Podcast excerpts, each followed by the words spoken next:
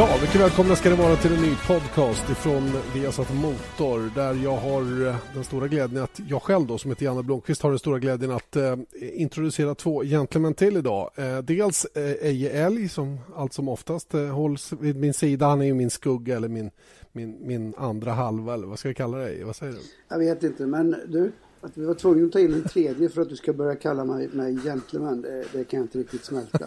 Det, det är något som jag vill höra fortsättningen också. Jag lovar. Den tredje ska vi då introducera också. Då. Det är Rickard Rudell. Välkommen du också. Tack så mycket. Ja, det var väldigt trevligt att bli kallad gentleman. Ja, eller hur? Eftersom, eftersom det inte är det så kan man ju ljuga någon gång ibland. Ja, ja just det. Nåväl. Eh, självklart ska vi prata en hel del om F1-loppet i Abu Dhabi. Har det, har det hunnit sjunka in ännu? Den totala superdominansen från Vettel? Ja, det är, vi har ju sett, sett det förut så att, eh, jag tycker inte det var så konstigt. Det är bara egentligen det är bara att njuta av det. Konstatera att det, det finns inget annat att göra än att, än att njuta av det och se hans storhet för han gör det oerhört bra nu istället för att eh, försöka analysera sönder saker och ting. Eh, kul tycker jag. Mm. Och Rickard, du såg inte racet. Du var ju själv borta i Kina. Vi ska, vi ska prata mer om alldeles strax. Men eh, någon sådär kommentar kring Fettels fantastiska dominans just nu? Ja, men alltså det, många tycker att det är lite tråkigt Eh, Eh, att han dominerar som han gör. Men eh, samtidigt så måste man ju säga att han gör ett otroligt bra jobb. Självklart så sitter han i en väldigt bra bil men tittar man på kvalstatistik och på vad Webber har åstadkommit så är han ju grymt duktig. Gör ett riktigt bra jobb. Mm. Ska prata mer om F1-loppet i Abu Dhabi men allra först om ditt lilla äventyr då. Du eh, hade ju lagt hjälmen på hyllan trodde jag men inte riktigt. Du fick erbjudande om att köra VTCC nu i Shanghai senast. En Lite förkortad variant av GP-banan där borta. Hur var det? Nej, men jättekul självklart att vara tillbaks. Jag har inte kört racerbil på 14 månader och man tycker att det kanske är lite väl långt att, att hoppa in och köra. Speciellt med tanke på att vi inte gör något test innan. Vi fick tre halvtimmes pass var innan kvalet. Så eh, det var de tre halvtimmarna jag hade som test innan ja, sedan eh, Solvalla september förra året. Så att, eh, det var ju en utmaning helt klart. Eje, du vet ju precis hur det är att komma från att inte ha kört så mycket och komma till Shanghai då så ska du köra där och du har förväntningar på dig. Men hallå, Janne, vad är det för jämförelse? 14 månader sedan. Det var minst 14 år sedan jag satt i bil. snacka, snacka första svängen där, lite Rickard, som aldrig tar slut alltså. Det var helt, Nej, den är helt, ja. det var helt hopplöst alltså. Jag var lite förvånad faktiskt över banan, att den är, den är ju faktiskt inte så snabb. Den enda snabba kurvan som fanns på banan tog ju vi bort genom att VTCC-bilarna kör då en lite förkortad variant. Men ja. vi har ju den där långa rakan som är en kilometer. Och, eh, så att det är mycket långsamma kurvor med långa rakor. Så det är lite speciell bana att ställa in bilen för. Det måste vara helt fantastiskt att sitta i en VTCC-bil och på vad har ni, 300 hästar ungefär på den där kilometerlånga rakan och vänta på att den ska ta slut någon gång. Ja, det tar ett tag helt klart. Ja, de har runt 330 hästar tror jag. Men eh, visst, det, det, den är ju väldigt lång den här rakan och det, blir, det var väldigt viktigt att se till att få slipstream på, på kval och sånt där. För, att man, eh, för det, ja, det är en 3-4 tiondelar man kan hitta det bara där. Mm. Eh, det var inte bara du där utan Volvo hade också eh, tagit dit en av eh, en av sina bilar och Ted Björk som också fanns med. Och de hade lite strul inför det första racet vet jag, där de inte kom till start överhuvudtaget. Ja, alltså jag tycker Volvon eh, visade, det var jättekul att se att de var så konkurrenskraftiga för det är den bilen som Robert Dahlgren körde i VTCC 2011 då. Just det. Eh, så att, eh, och att den hängde med så bra som den gjorde var, var ju kul att se. Det är bara synd att de inte har varit med och kört i VTCC överhuvudtaget sedan dess. Eh, vet du vad som hände med bilen där i första racet? Nej, jag vet faktiskt inte. För eftersom jag... Du körde själv? Jag körde själv, jag hade inte någon koll på det. eh, vad tyckte du om din egen prestation? Det var ju lite smålurigt väder där första racet. Det, det regnade och, och, torkade om vartannat och um, det var lite svårt med däckvalen. Ja, man kan sammanfatta det som att jag hade en bra, test, bra tester på fredagen och bra kval på lördagen. Och, eh, så att det är bra fredag, lördag, inte så bra söndag. Men jag, jag, var kul att se att man hade farten fortfarande och var med i absoluta toppen och kvala in sexa då. Eh, men sen i racet, så, första racet så valde vi helt enkelt fel däck. Det var blött och upptorkande. Det var några med mig som valde regndäck. Eh, och jag var uppe på fjärde plats men sen torkade upp och halkade bakåt helt enkelt. Mm, vad blev du, 14 och, eller? Ja, någonting. Jag, jag räk, är man inte på poängplats då räknar man inte. Nej, då struntar man i det bara. Ja. Och, sen i, du... och sen i andra racet så blev jag påkörd i första kurvan av eh, Tom Coronel så att det vände runt med nästan helt. Att, ja, men det... där, där har ni något gemensamt, eller hur? Vadå menar du? Att du Att bli påkörd i första kurvan? Ja, men det är, bara, är man för långsam då blir man påkörd. ja. ja, det kanske är så. Ni märker att Eje vill inte talas om det här. Det var ett, det var ett inbjudningsrace de körde i Shanghai första året de var där. Då skulle de köra polobilar, vad var det? Ja, jag vet. Men ja. måste vi prata? Var det inte Rickard vi skulle prata om? Ja, men alltså jag tycker det var roligt. Det fanns beröringspunkter där mellan er två. Det måste man ju plocka fram då. Nej, det finns det inte. För Rickard var i alla fall... Jag såg ju, såg ju tiderna Rickard gjorde. Han var ju med. Alltså jag var ju aldrig med överhuvudtaget. Och det slutade med att, men... att, att vad hette hon då? Jutta Kleinsmith. Just det, hon rallyföraren. Mm. Hon tyckte jag var för långsam så hon vände på mig just i den där svängen där. Sen var det inte så roligt. Men det, det, var inte meningen att det skulle bli officiellt. Alltså, nu är... Du har smugit med det. Men det är klart, 14 år, är, det, det är tufft. 14 månader tyckte jag var långt. eh, apropå det Rickard, hur, hur, var det att sätta sig i bilen igen? Du, eh, det känns som att du ganska snabbt kom in i det där. Det ja, faktiskt. Det var förvånansvärt snabbt så kände man sig hemma. Jag har ju kört en bil, det är samma bil som jag körde i STCC förra året, då, 2000, 2012. Så att, eh, man kände sig hemma nästan på en gång. Man eh, visste var alla knappar satt och ställde in bromsar. Så att bilen kände jag, jag hade aldrig varit på banan och jag hade inte kört och det var väl nackdelarna. Men jag tyckte att det funkade väldigt bra. Och, eh, förhoppningen var ju kanske att, göra, att det kanske skulle bli något mer eh, Macau också men nu, nu eh, blir det inte så. Nej, och då leder du in oss på nästa ämne, nämligen just Macau. För att eh, vi kan idag bekräfta att vi kommer att sända de båda Formel 3-loppen ifrån Macau. Det är ju ett kvalrace och ett huvudrace som körs lördag och söndag 16 och 17 november. Och där kommer vi naturligtvis att följa de eh, två och en halv svenskarna som kommer till start i F3. Då. Det är nämligen Felix Rosenqvist som är en av huvudfavoriterna. Men där också eh, John Bryant Meissner och sen har vi också då Tom Blomqvist förstås som eh, kommer till start i årets upplaga som är den 60 upplagan. Och eh, båda ni två har ju faktiskt haft ganska stora framgångar i Macau Eh, Rickard, du har ju till och med vunnit eh, loppet och Eje han har kommit trea fast egentligen var det fyra eftersom de räknade inte en av gubbarna, var det inte så? Jo, han, han var för snabb. Det, han var för snabb. Det var Ayrton Senna som utklassade alla så att, eh, vi, vi räknade inte med honom.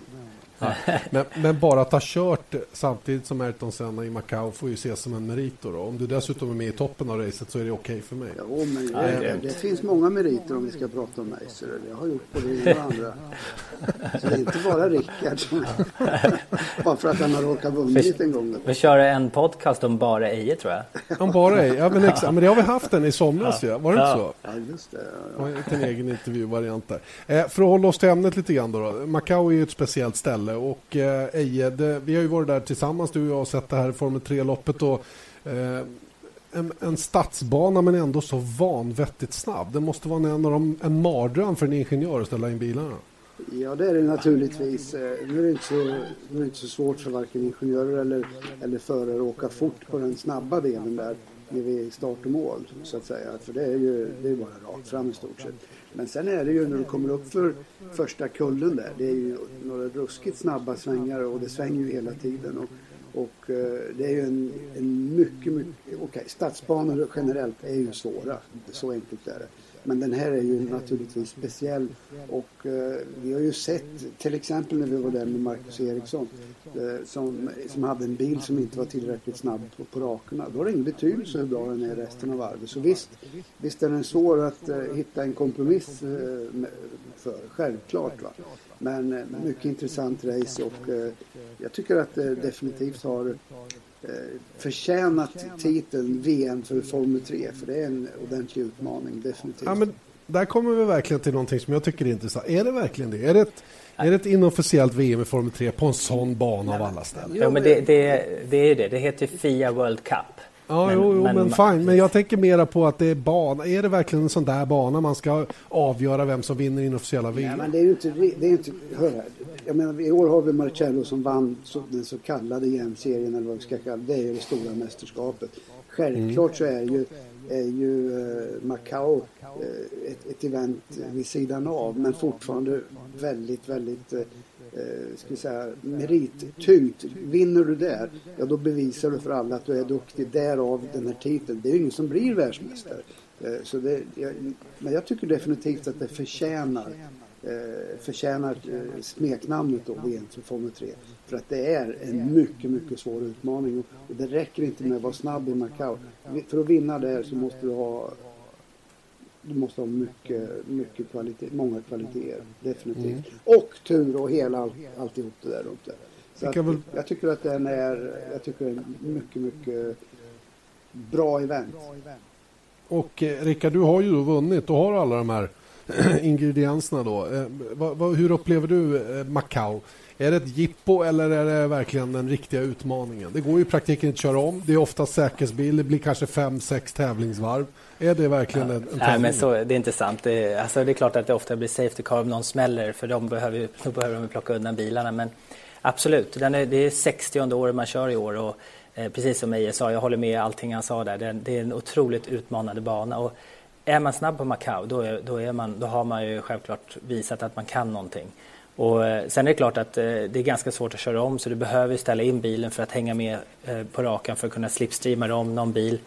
Sen, eh, sen gäller det att kunna köra snabbt på, här, på baksidan av banan med väldigt lite downforce på bilen, vilket inte heller är helt lätt. Så att, eh, men otroligt häftig bana och det, när man kommer dit första gången så är man bara helt begeistrad i hela, hela grejen, hela upplevelsen att köra där. För jag tror att Formel 3 gör väl säkert en 260-270 skulle jag tippa på rakan och sen då är man uppe bland bergväggar och räcken och sånt. Så det är riktigt häftigt. Mm. Eh, så inte hur mycket jag än provocerar så får ni det till att det är en liten sån här fånig jippotävling som avslutar säsongen bara? Nej, nej, tvärtom. tvärtom alltså. och jag menar, eh, jag vill inte påstå att jag var rädd när jag kom dit va? Men, men jag kan ju villigt erkänna att den banan när man ser den första gången inger ju fruktansvärd respekt alltså man går och tittar, över, lutar sig över muren och ser att det är ett fall på 100 meter ner och, äh, och svåra inbromsningar, allt, hela biten där. Det är alltså en riktig eh, Ja, det, det, är en riktig utmaning alltså. Du, du känner, du är, du är lite skärrad innan du liksom börjar hitta runt och så vidare och du är totalt lost innan du har gjort de där första varven så du vet var det svänger och hur fort det går att åka och så vidare. Mm. Jag tycker det är tufft. Mm.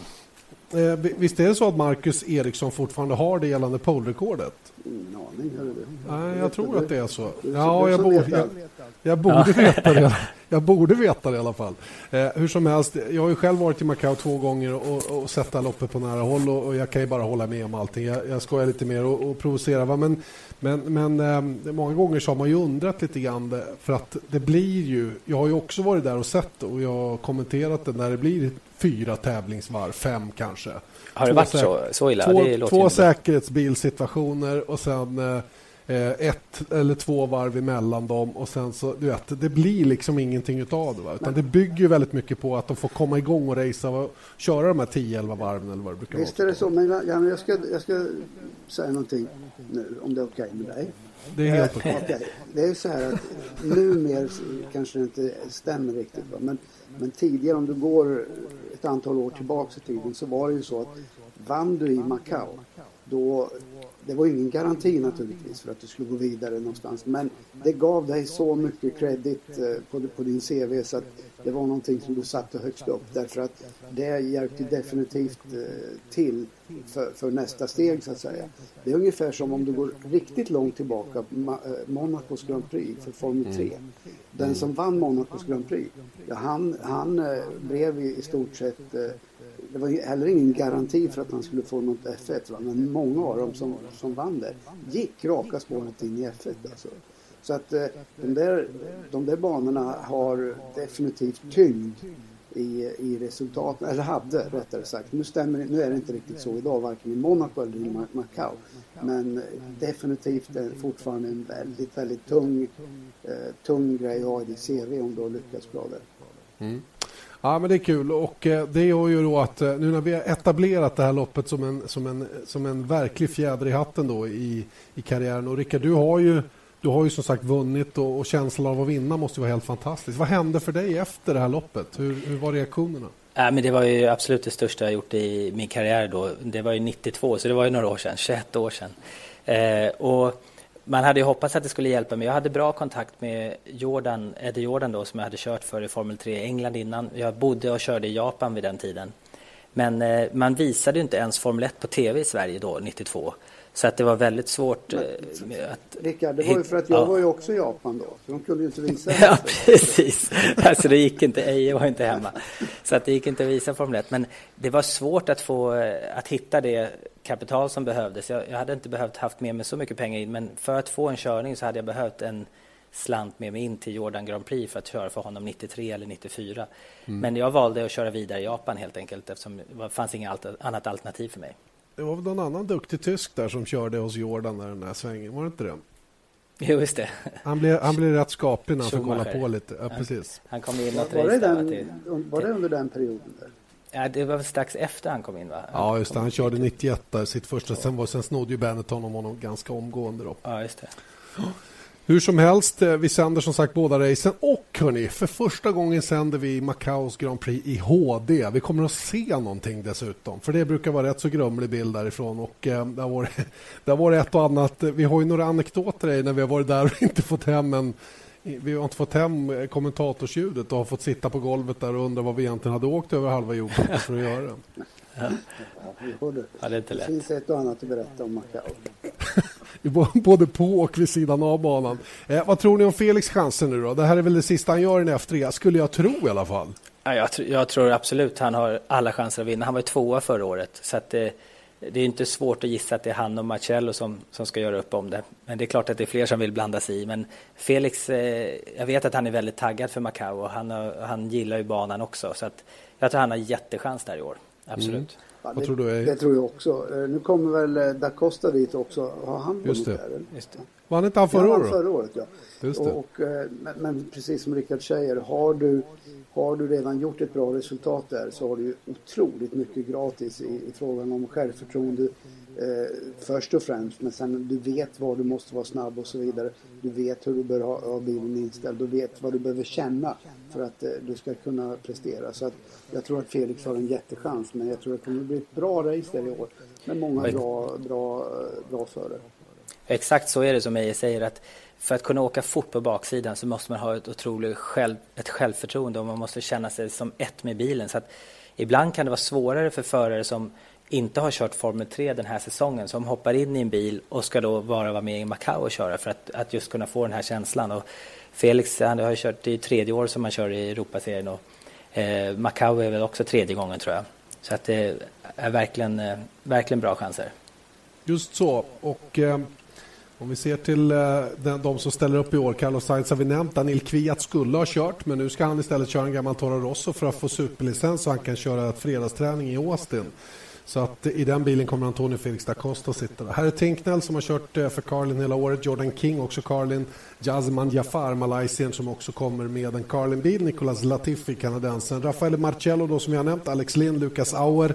Sen har de väl en plats ledig fortfarande hos Prema tror jag om inte den är tillsatt ännu. Felix kör för mycket. Eh, det gör han tillsammans med Mitchell Gilbert och sen en japan som heter Yui Sekiguchi som också kommer att köra en mycket motorsportbil. Tom Blomqvist som vi nämnde, Felix Reyes, Pippo Derani, Will Buller, John Bryant Meissner då, rookien som sagt. Kevin Korjus, GP3-föraren, Antonio Giovanazzi som vi har sett i Europamästerskapet, Jean Guilel, Sun Cheng, Alexander Sims som är riktigt, riktigt bra. Kommer ju med, eh, med T-sport och en Nissan-motor. Jag vet att Nissan är ju engagerade och vill göra bra ifrån sig. Joichi Nakayama kör för ditt gamla team, eh, eh, Rickard. Toms yes. Dalara Toyota. Tom som också Marcus Eriksson körde för ett av åren han var där. Jag också. någon som är, ja, du också har kört för dem, ja. Ja, ja det stämmer. Det stämmer. Det roliga, är, det roliga är faktiskt att eh, där Master Challenge eh, som jag ska köra racet där med alla massa andra förare, där kör eh, Nobuhide Tachi som var chef för Toms. Du känner du igen honom? Han, han, måste ju, han är ju ganska gammal, han ska vara med och köra. Hur ska det gå? Ja, jag vet inte. Hoppas han är nykter den dagen. Ja. ja, brukar det vara tveksamheter kring det? Han, är, han tycker det är roligt att vara där och festa lite. Ja, ja. Det blir nog bra. Ja, det, det, är så att du också ska köra, Rickard, och eh, du ska köra de här, eh, det kinesiska mästerskapets Sirocco Cup R-bilarna. Eh, det vill säga samma som Victor Boveng har kört under året i det tyska mästerskapet. Även eh, eh, Mikaela Kotolinski som också har kört i det där mästerskapet. Eh, vad, vad, tror du om det? då? Det, du har ju varit där många gånger och kört VTCC också. Det är en liten annan utmaning än att åka F3. Ja, det här blir lite jipp också. I och med att de firar 60 år har de bjudit in ett antal förare. Och förutom mig så är Stefan Johansson med och kör. Eh, Martin Donnelly som har kört Formel 1. Eh, Larini som jag har kört mot i Touring Cars. Eh, Pirro som har kört Touring Cars. Emanuel Pirro, Steve Super. Menju ska köra också som jag har fightats mycket med. Då, så att, mm. eh, och massa andra. Då, så det, det, är en eh, blandning, kompott av förare där. Så det ska bli jättekul att få många som man inte kört mot på flera år och eh, andra som man vet är duktiga. Så det blir spännande att se. Och när hjälmen åker på blir ni som ni brukade vara när ni var aktiva på riktigt allvar? Ja, så är det ju, helt klart. Ja, det är bara att önska lycka till. Vi sänder som sagt F3-loppen då båda två, lördag och söndag 16 och 17 november. Lördag morgon 06.55 och söndag morgon då sparkar vi igång 08.25. Så där har ni förutsättningarna just kring Macau. Eh, jag tror att vi, eh, vi tackar dig då Rickard och önskar dig lycka till. Du drar väl till Kina snart igen då? Du har knappt kommit hem förrän du ska dit igen. Ja, tillbaks på måndag så jag försöker stanna kvar i Kina tid. Går upp eh, halv fyra, fyra på morgnarna och går och lägger mig åtta på kvällen så man är inte så jätterolig hemma. Nej, Eje och jag är experter på det. ja, härligt. Tack så mycket Rickard. Lycka till som sagt så kommer vi höra mer av dig längre fram. Tack så mycket. Eh, och Eje, du och jag, vi eh, tycker jag ska hänga kvar lite grann vid Abu Dhabis Grand Prix då, i Formel 1 som, som alltså kördes eh, helgen som var och som blev en sån uppvisning från, från Sebastian Vettel så det, det, ja, det är ju de två tävlingarna han har verkligen uppvisa, eller visat um, fart som ingen annan. Då. Det är ju Singapore och nu senast i Abu Dhabi. Och det, det, det är inte utan att man, man, man har inga ord längre. Nej, Ehm, det har man inte. Alltså, jag tycker nog att eh, eh Mark Webber, Fettels teamkompis, alltså, uttryckte det ganska tydligt och klart att eh, nu vet jag inte exakt eh, vilka ord han använde, va? men han, han, sa ju i praktiken att han var oerhört imponerad. Eh, och eh, att, att eh, han hade ingen chans i, i praktiken med Fettel. Och framförallt så tycker jag det var intressant att se, eller höra eh, Webber säga att han kör inte eh, bakdäcken lika effektivt som, eh, som Fettel gör. Och det är precis mm. det vi var inne på. Alltså. Mm. Eh, att Fettel har den där förmågan att utnyttja det grepp som finns tillgängligt på, på ett eh, effektivare sätt än någon annan. Och det är precis det Mark Webber tillstår. Och eh, gör du inte det, ja då, då använder du däcken för mycket. Och vi såg ju hur otroligt lätt Fettel hade att, att, att behålla däcken så att säga. Så mm. att, eh, ja, det var strålande uppvisning. Ja, Christian Åre var inne på att han hade kunnat vunnit med dubbla dubbla försprånget för närmaste man bakom. Det hade varit en halv minut, det är väl kanske att ta i. Men, men nu åkte han och kontrollerade säga, sig lite. Ja, så det går inte att säga så i efterhand. Det är lätt att, att komma med den typen av påståenden med facit i hand. Men det mm. faktum att han ändå var över en halv minut eh, eh före i mål. Det, det, är ju, det fattades någon sekund. Han var ännu längre längre, hade ännu större för, försprång i Singapore. Men ja. det är ändå näst, nästintill rekord. Alltså. Ja, visst är det det. Lika bra att riva av det på en gång då. Alonso klarar sig från eh, bestraffning efter sin lilla tur vid sidan av banan. Det här blev en het potatis på min blogg. Det är många som tycker massor med saker fram och tillbaka om, om det var rätt eller om det var fel och ska depåutfarten se ut på det där viset och alla de bitarna. Eh, min, egen, min egen uppfattning är ju att det är lite konstig utfart för det går verkligen att åka precis smetfullt ut ur depån och du kommer rätt ut på banan i linjen där den som är på banan kommer genom en snabb fullfartsvänster och sen en fullfartshöger. Eh, och det där är inte så lätt att få till om båda, om det olyckliga inträffar att båda kommer samtidigt, vilket vi hade den här gången. Ja, det kan jag väl hålla med om naturligtvis. Och det, skillnaden i det här fallet Abu Dhabi jämfört med många andra banor är ju att uh, ut, depåutfarten är mitt i en, en sväng. Annars är det i mm. regel på, på rakan, på en raksträcka. Mm. Och det, är ju, det gör ju att det blir en helt annorlunda situation så att säga. Mm. Men uh, ja, kanske, kanske det att uh, jag, jag har inte ens funderat i de banorna om jag ska vara alldeles uppriktig. Men det är klart att det kan naturligtvis vara så att eh, just med tanke på att det är en högersväng och eh, att Alonso var i stort sett jämsides med Werg och ändå så säger Werg efteråt att han inte han upptäckte inte Alonso förrän det var för sent. Hur ska han kunna det? Det tyder ju i så fall på eh, att någonting inte är riktigt rätt. Va? Sen incidenten i sig, de två emellan, det, det kanske jag har en annan synpunkt på, det vet inte jag. Men men eh, okej, okay, jag, kan, eh, jag kan köpa den, det argumentet att eh, det är inte optimalt med en depåutfart på det sättet. Nej, inte när de håller så hög fart båda två i alla fall. Och jag menar, att argumentera att Värn ska lämna plats åt Alonso och Snagge, herregud, det går ju 260 km i timmen eller någonting där. Och man, jag menar, sitta i cockpit i bilen, du ser ju ingenting åt sidorna. Eh, och så kommer det upp en bil ifrån den här uppfarten precis uppe i jämsides och vill naturligtvis in på banan innan banan tar slut och har ungefär samma fart. Jag menar, det, det här var en olycklig situation. Titta på de varven, eh, alla de andra varven på alla bilar så är det ju så att det här partiet är ganska enkelt. Det är flat out i stort sett. Men det är ju mm. inte så att du bara behöver en tredjedel av banan utan du behöver Nej. ju hela banbredden. Och det gör ju att eh, eh det, det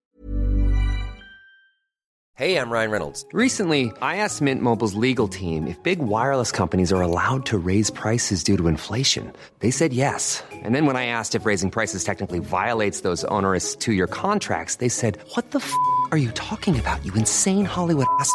So to recap, we're cutting the price of Mint Unlimited from $30 a month to just $15 a month. Give it a try at mintmobile.com slash switch. $45 up front for three months plus taxes and fees. Promoting for new customers for limited time. Unlimited more than 40 gigabytes per month. Slows. Full terms at mintmobile.com. som gjort för att det skulle bli trångt där, helt klart. Alltså. Mm, mm. Ja, det vart, eh, jag tror att det var mera så olyckliga omständigheter. Sen är det ju naturligtvis Alonso som räddar både Wern och honom själv från en allvarlig krasch. För hade de slagit ihop där eh, och, och eh, såsat lite bakom ratten då hade det kunnat bli riktigt, riktigt farligt alltihopa. Och sen att Alonso kommer ut framför Wern och får ligga kvar där framför och sen inte får någon bestraffning heller. Det, ja, det är ju eh, det är ju som det är med dagens diskussioner som vi har haft nu. Då. Två tävlingar i rad har vi pratat väldigt mycket om track limits. Och den stora frågan Ja, så är det väl. Och frågan är om det ska finnas fysiska avspärrningar eller om det ska finnas alternativ som det fanns i det här fallet. För Alonso hade ju inte kört som han gjorde om det hade funnits en fysisk avspärrning, det vill säga en, en stor sandfålla där istället för asfalt eller vad det nu kan vara. Nej, det, det här är ju ett så stort problem som, som det är nu. Och, och jag har ju min definitiva ståndpunkt i det här. Va? Jag, jag eh, tycker att det har gått för långt för att jag anser att med den, den typen av banor som vi tävlar på i, många fall nu så kan man inte från Fias håll reglera det här med, eh, med eh, bestämmelserna och samtidigt få en konsekvent bedömning, konsekvent och rättvis bedömning. Utan jag anser att man måste göra någonting åt banorna för att undvika eh, det här. För att du, du kan inte, det, det sitter i generna på en racerförare Janne, att utnyttja banorna eh, banorna på, på, till absolut max. Mm, eh, mm. sen om det är en linje eller inte, det, det, det är en omöjlighet. En mm. fysisk omöjlighet att, eh, att hantera det här på rätt sätt. Och eh, jag vet dessutom att Fia inser det själva idag att man har ett jätte, jätteproblem på handen. Och att, att man, eh, man måste hitta en lösning på det här för det håller på att spåra ur. Ja, vi får helt enkelt se vad som kommer att hända. Vi vet ju, Lasse Österlind har berättat för oss att eh, det kommer att ske ett möte i Paris den 4 december och då kommer den här frågan definitivt att lyftas högt upp på agendan och förhoppningsvis så kommer man då fram till ett regelverk som kommer att gälla på alla banor, överallt och i alla mästerskap. För idag skiftar det ju där också. Det är ja, det som är det, kanske... Det är det som är problemet, Jan. Att du kan ju inte ha, ha eh, en regel i kvalet för eh, GP2 och en annan regel för kvalet i, i eh, Formel 1. Nej, och dessutom nej. ha vissa kurvor undantag, andra kurvor inte undantag. Och, mm. och, och sen att, att det dessutom inte är konsekvent över hela helgen. Det är fullständigt, jag menar det är ju, det är ju komiskt. Ja, faktiskt. Det, det, det är dumt och det är, det är verkligen Fia som har satt sig själv i en situation som inte är helt lyckad just nu. Då. Vi får hoppas de kan reda ut det. Då. Några som har rätt ut sina saker emellan sig det är ju Lotus och Kimi Räikkönen. Då.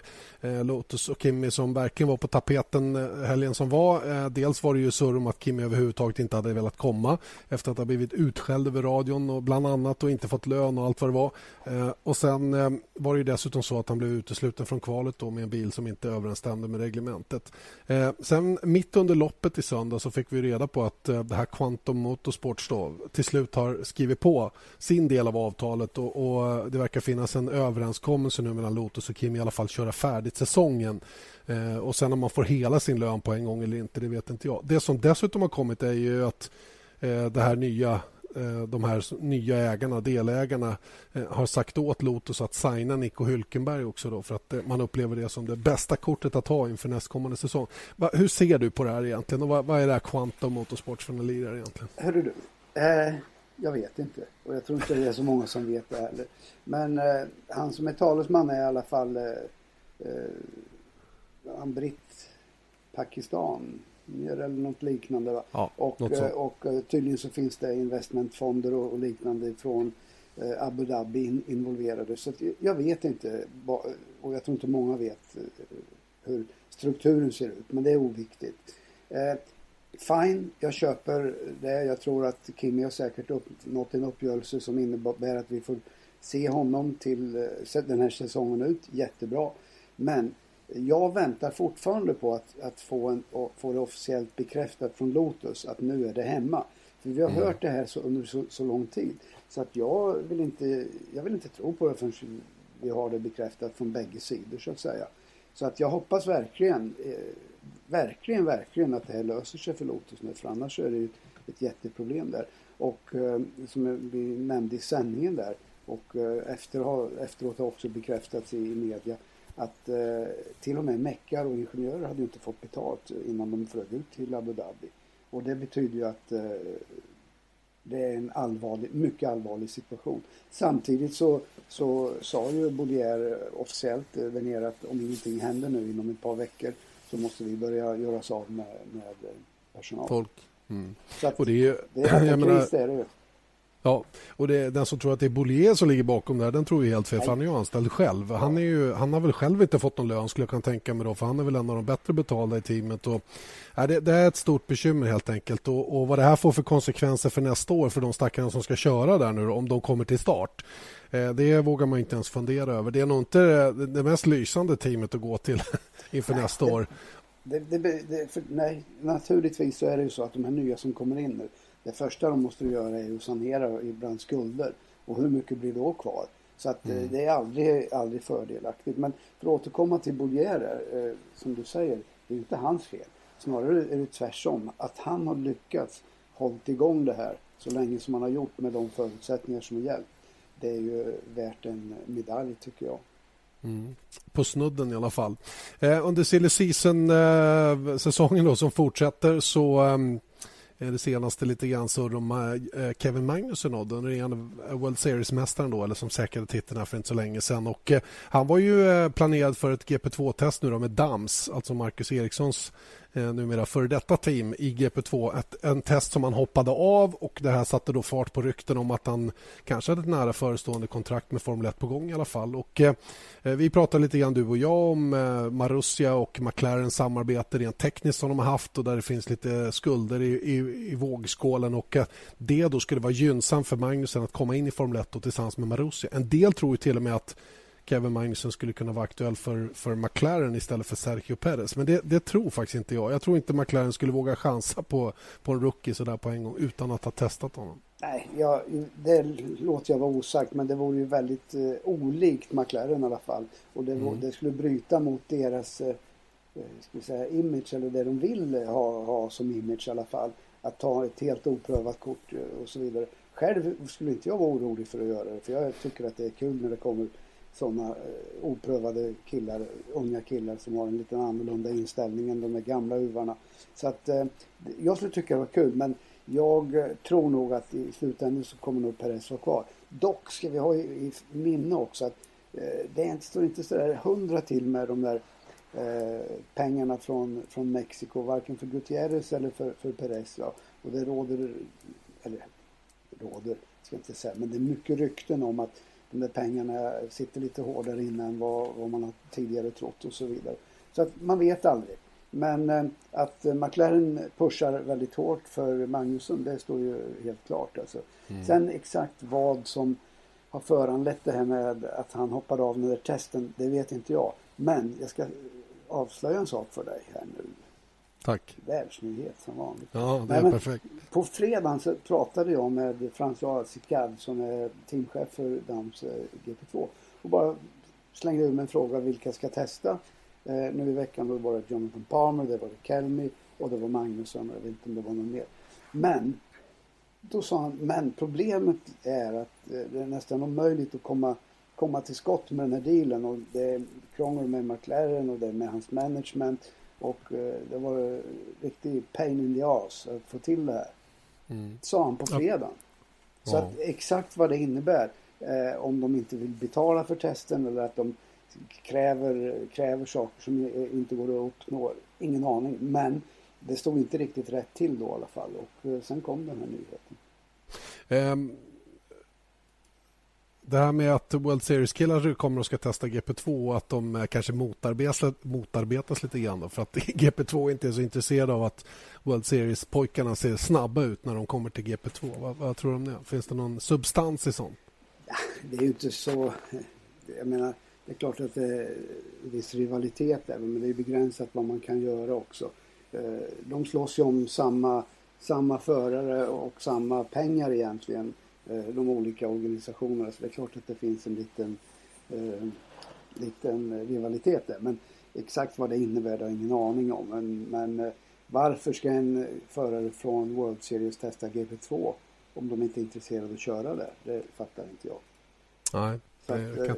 så att, jag menar, i slutändan så handlar det, handlar det om att testar de, testar de Magnusson eller vem det nu är, van Dorn, eh, så är väl det troligt att, att de, man, man får se dem i GP2 året därpå. Då skulle väl alla vara nöjda och glada tycker jag. Ja absolut. Sen är det väl så att det här med GP2-tester är lite fishy. Va? De, eh, det, är, det, är, ingen som kontrollerar hur mycket bilarna väger och, och sådana prylar. Det är, det är ganska lätt att pusha fram en kille om man vill det eh, till, ett bra, eh, till en bra varvtid. Men det är bara att titta på hur det har sett ut igår och idag. Janne. Ja, jag vill inte säga det själv. Jo, nej, men, jag menar, det är klart att, att Ferrari har ställt vissa krav mot teamet där. Och, och den stora frågan är då varför ska um, Trident helt plötsligt bli bättre än alla andra. Mm. Ja, och varför ska, varför ska Marcello vara en halv sekund snabbare än, än Palmer till exempel ja. som inte sitter och vilar direkt ja, på banan? Det, tester är en sak och race är någonting helt annat när det gäller GP2 vi ska vara fullt klara över det i alla fall när vi ser de här tiderna. Sen säger inte vi varken det ena eller andra. Men, men det är viktigt att man, att man silar lite grann. För att eh, om man bara går på de där tiderna och tror att ja, Marcello är, eh, behärskar att köra GP2 och kommer att vara dödssnabb där. Det kommer han säkert att vara på sikt om man nu hamnar där. Men, men, det tror jag. Han är en duktig förare självklart. Absolut. Men, men att han bara ska gå och kapa benen på alla andra. Nej, nej det finns inte. inte. Det finns inte. Eh, för att ta lite mer GP2 GP3. Vi nämnde det tidigare. Daniel Kviat ska köra en två år gammal Toro Rosso nu för att eh, få sin superlicens. Och eh, det är väl bra att den möjligheten finns i alla fall. Jag såg också att man eh, man tittar lite grann på hur man ska döpa det där med current car och historic car eh, i framtiden. och ehm, Man tar current car, det ska vara året innan, samma år och året efter. Det, det är ju inom ett tre, tre, treårsspann som man säger. Det är, en, det är en, en current car. För, för det står ju så i reglementet till exempel när det gäller däcktester och sådana saker. Då. Vilket då innebär, och nu blir det väl ännu tydligare vad som är en före detta bil och vad som är en ny bil så att säga med det nya reglementet som kommer nästa år. Jo, det är klart att det blir. Så att, eh, det kan man inte vara så, så svårt att reda ut en sån sak. Nej, förhoppningsvis inte. Hörrni, vi ska hinna prata lite uh, MotoGP också. Det är MotoGP-final. Uh, Lorenzo eller Marquez, vem blir världsmästare? Vad tror du? Sådär, utan att vara någon... Du tror det alltså? Ja. Han är en bit bakom ändå. Jag vet det. 13 poäng om jag inte helt Ja, stämmer. Och, uh, så det är väl kanske en stor uppgift. Va? Men det känns på något sätt som att han har medvind nu och, och han har fått lite grepp om det. Jag menar, det behöver inte gå så långt tillbaka när han i praktiken hade eh, sagt eh, av sig VM redan, menar att det är kört. Och sen har han kommit tillbaka. Visserligen har han fått, fått en del hjälp, va? men jag tror ändå att eh, du vet de där världsmästarna lite grann. Jag tror de är stöpta i lite speciella former och när de får vittring och dessutom har lite erfarenhet och, och kyla så tror jag att eh, jag tror att han vill väldigt gärna knäppa den där ungdomen på näsan lite här på slutet. För när man nu kommer i ett läge som de är nu då, där det är 13 poäng som skiljer mellan en rookie som leder och en veteran som dessutom är regerande världsmästare på andra plats. Eh, då är det kanske inte så mycket själva körningen det handlar om. Nu är det mycket andra saker som spelar in rent mentalt, eller hur? Visst är det så? Visst är det det. Absolut alltså. Jag tror säkerligen att eh, Lorenzo vet hur han ska göra det svårt för, eh, för Marquez i, i, där nere. På, på många olika sätt. Va? Så att, jag, självklart, jag menar jag är inte dum, höll jag på att säga. Det kanske är i vissa fall. Nej, men Mar Marcus är ju den snabbare av de två. Så, är, så har det varit om man ser det sett Mm. över året. Va? Men ibland räcker det inte med att bara vara snabb för att vara framgångsrik i racing oavsett hur många hjul du har. Han har tagit 31 poäng på de sex senaste Grand Prixna, eh, Lorenzo, och det är ju ett snitt på fem, eh, lite drygt. Och eh, bara som jämförelse då, eftersom han ligger 13 bakom då inför den avslutande helgen och 25 poäng är det för seger alltså. Så att eh, det här kan bli väldigt, väldigt spännande och det är ju Lorenzo som har pressen på sig och han säger ju också nu innan att han har ingenting att förlora. Han kan gå all in nu och han kan satsa precis allt. Det är lite därför jag så tvärsäkert säger att, eh, att eh, Lorenzo vinner. Det- är ju bara en gissning, självklart. Men jag menar, vad heter han, Marquez, han, han, han kan ju, självklart är det hans händer att vinna också, men, men han, han kan ju, han kan ju lika gärna förlora. Han, Eller han själv kan, kan eh, sabba det. Va? Ja, vi vet ju hur svårt det är att safea en ledning. Det är, ju, det är närmast precis, omöjligt. ja. Och, eh, ja, han kan bara förlora VM egentligen. Ja, där. och eh, Med, med den pressen och, och hela den här grejen va, så känns det väl lite grann skakigt trots allt. Alltså. Och jag kan säga det att alla ni som vill följa MotoGP under helgen så har vi både Tobbe Lion och Niko Milovanovic på plats. Tyvärr, det är därför de inte kunde vara med i podden idag. Men de kommer alltså vara på plats i Valencia den här helgen och ge oss lite extra. Jag tror till och med vi skickar ner redaktör Hedlund, är det inte så? Kanske det du. Ja, jag tror det. Jag tror baske med att vi stärker upp med Patrik Hedlund Hoppas också. att han hittar hem också. Ja, det vet man aldrig. Inte Hed- Hedlund kan ta vägen var som helst. Eh, vi, en, liten, eh, en liten punkt som vi har i dagens podcast också som jag tycker är lite kul faktiskt och som vi kommer att hålla på med nu kanske ett antal veckor framåt det är ju att titta över de svenska vi har haft i Formel 1. Och eh, vi kommer inte ta dem i någon kronologisk ordning eller någonting sånt och inte i någon rangordning heller utan bara plocka dem lite en efter en. Och det här är ju gubbar, de allra flesta tar dem i alla fall som, som hamnar på ditt bord mer än mitt bord om man säger så, rent eh, åldersmässigt. Och eh, dagens svensk eh, har blivit Gunnar Nilsson. Och, eh, jag har roat mig med då, medans att eh, titta på lite länkar och, och bilder från Gunnar och eh, kille från Helsingborg som vad jag förstår slog igenom väldigt hastigt i Formel 3 då under mitten på 70-talet och sen ganska snabbt då fick hoppa in i Formel 1 och, och visa sig vara riktigt, riktigt snabb. Mm. Men eh, det stämmer nog det du har läst det till. Men, men så hastigt var det inte. Alltså, utan, eh, Gunnar slog igenom i Formula Super V som var en, en klass ungefär i nivå med F1 fast den kördes i Tyskland, Österrike, Holland, Belgien mm, mer. Eh, eller I huvudsak där. Va? Och där gjorde han ju jättebra resultat. Körde för Ecurie Bonnier till exempel. Det var så Jo Jo Bonniers eh, team. Team. Och eh, sedan så körde han F3 i England, vann, eh, vann eh, engelska mästerskapet. Men det som verkligen sätter fart på Gunnar det var när han vann, jag tror han vann mästerskapet i, året därpå i Formel Atlantic. Just det, vann de fem, fem avslutande deltävlingar i Chevron. Då. Just precis alltså. Mm. Eh, men eh, om man backar lite grann. Det, det var otroligt roligt. Året innan då i F3 var grymt bra. Alltså, för att eh, han hade världens fight med den lille brasilianaren Alex Ribeiro som sedan gick till Formel 1 också. Det var den här som jag berättade om som alltid hade Jesus Safe. Just det, just det. Så han och Gunnar var de värsta, värsta konkurrenterna. Så det var vilda race de två emellan. Men Gunnar vann mästerskapet och sen vann han Formel Atlantic och då fick han ett, eh, ett avtal med eh, Colin Chapman och Lotus. Och, Just det. eh, så att eh, så jätte, jättefort gick det väl inte egentligen utan han, han eh, skaffade mycket erfarenhet och var bra. Riktigt, riktigt bra Gunnar. Och framförallt skulle jag vilja säga var en hyvens kille. Och jag köpte min absolut första racerbil av Gunnar. Och det var en, en Lola 252 hette den, Super V. Eh, och eh, den, den köpte, jag tror den kostade 20 000 kronor eller något sånt där. Oj, det var Och mycket. då vi gjorde upp, gjorde upp affären på telefon. Och eh, när Gunnar kom upp hit till Karlskoga och skulle leverera bilen. Men han sa att vi måste köra den på banan eh, först så jag får visa dig lite hur det funkar. Och eh, han skulle köra fem varv först och bara känna så att allt var rätt. Och sen skulle jag köra och han skulle ge mig lite tips och så. Vad jag tror det händer. Andra varvet så ränner han av så det bara sjunger om det. Det blev inte ett varv för mig. Och där stod jag och den där skåningen försökte Klara. Han ville fortfarande ha 20 000 ja, antar jag. men, absolut. Jag skickar delar. Men det gjorde han. han det var in, absolut inga problem. Gunnar var väldigt, väldigt reko. Och mm. Eh, Gunnar var en sån där kille som jag vet 77 när vi körde Formel 3 i Monaco efter att han hade kvalat i, i eh, F1 då så kom han alltid upp i Formel 3-depån, gick runt hos alla och pratade och gav lite tips och sådär. Riktig hyvens kille alltså. Mm.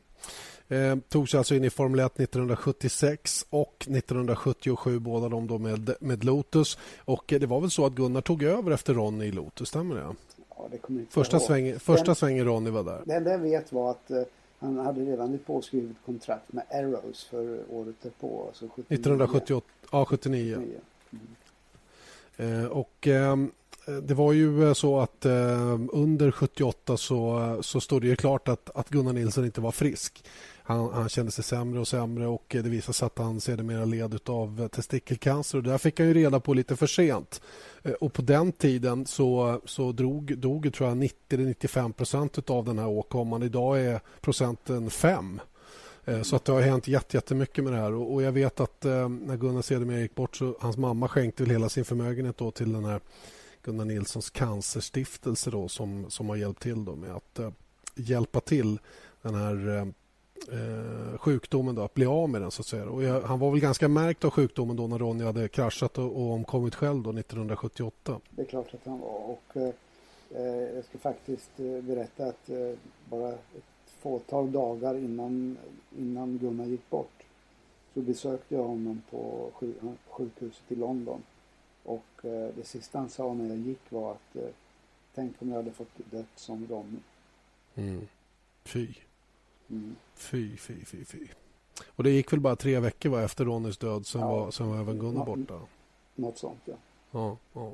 ja, det var en tragisk, en tragisk period i, i svensk eh, racing på den här nivån när vi hade två så pass bra svenskar långt framme.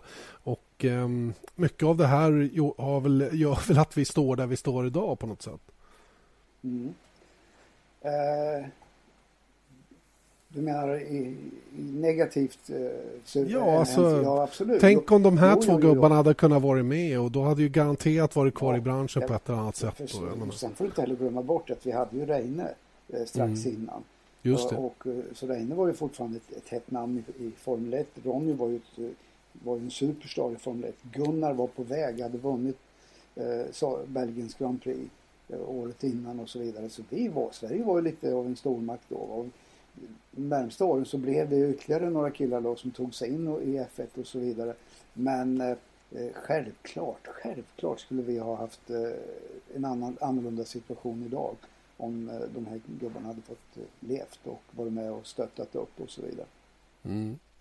Ja, det är tråkigt det som händer naturligtvis. Gunnar Nilsson som eh, vann ett lopp alltså tog fyra pallplatser totalt då i sin relativt sett korta Formel 1-karriär som sträckte sig över två och en halv säsong. Då. Mera blev det ju tyvärr inte för hans del. Eh, fler F1-svenskar kommer vi att beröra under våra podcasts längre fram. Eh, innan vi lägger av idag, eh, en liten snabb koll på vad du vet om Nascar. Eh, jag har faktiskt suttit och kollat lite eh, de två senaste.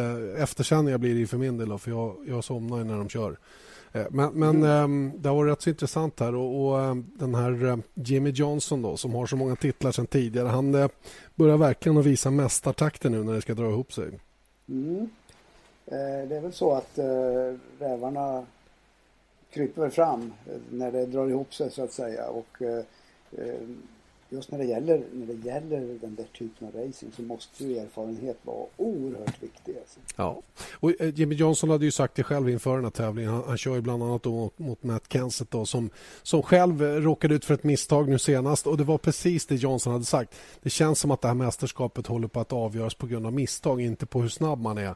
Eh, och eh, lite grann stämde ju det. Matt Kenseth som, som bara var några poäng bakom Jimmy Johnson inför söndagens tävling som kördes på Texas Motor Speedway utanför Dallas.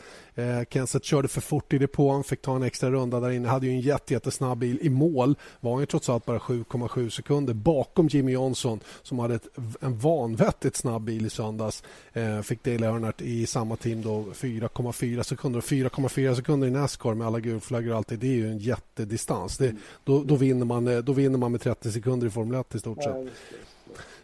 och eh, Jimmy Johnson hade själv något lite, en liten miss, vet att påstoppen mot slutet, något framhjul som inte funkar till 100 procent. Men, men eh, det är så pass tätt och jämnt där framme så att det gäller att minimera misstagen nu och att hela tiden ligga där topp 5, eh, topp 7 kanske då, i varje race. Så att säga. Det är det som är slutet. Nu är det bara två race kvar och eh, det blir spännande att se hur det här kommer att gå. Eh, på söndag kväll klockan 19.00 ser det för övrigt då nästa Nascar-lopp ifrån The Chase och Sprint Cup. Då. Det är från Phoenix och det är på söndag kväll klockan 19.00 som ni ser det. Då. Så det blir en lång motorsöndag också för vi har ju MotoGP då från Valencia och då vet vi när det drar ihop sig till Nascar-lopp på kvällen vem som blir världsmästare i MotoGP också. Om det blir Marc Marquez som leder 13 poäng före Jorge Lorenzo eller inte. Ja, då har jag pratat jättemycket nu och det har du också Eje. Du har varit mm. riktigt vältalig idag. Det var lite kul med, med Macau här. Det ska bli spännande mm. att se hur det går där borta. Just, just när, vi, när du nämner Macau så tyckte jag att det var du som var kul. För du sa att Felix Rosenqvist kör för mycket. Ja, han kör för mycket. det gör han ju också.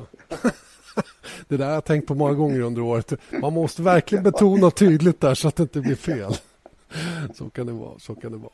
Ja, ja, men det blev väl ett bra avslut på den här podcasten tycker jag. Då ber vi att få rekommendera oss och eh, vi har ju faktiskt ledigt kommande helg, gud bevars. Det känns ju faktiskt rätt okej. Vad ska du göra när du är ledig? Här? Är inte du ledig? Det, det kom som en chock. Det hade jag ingen aning om.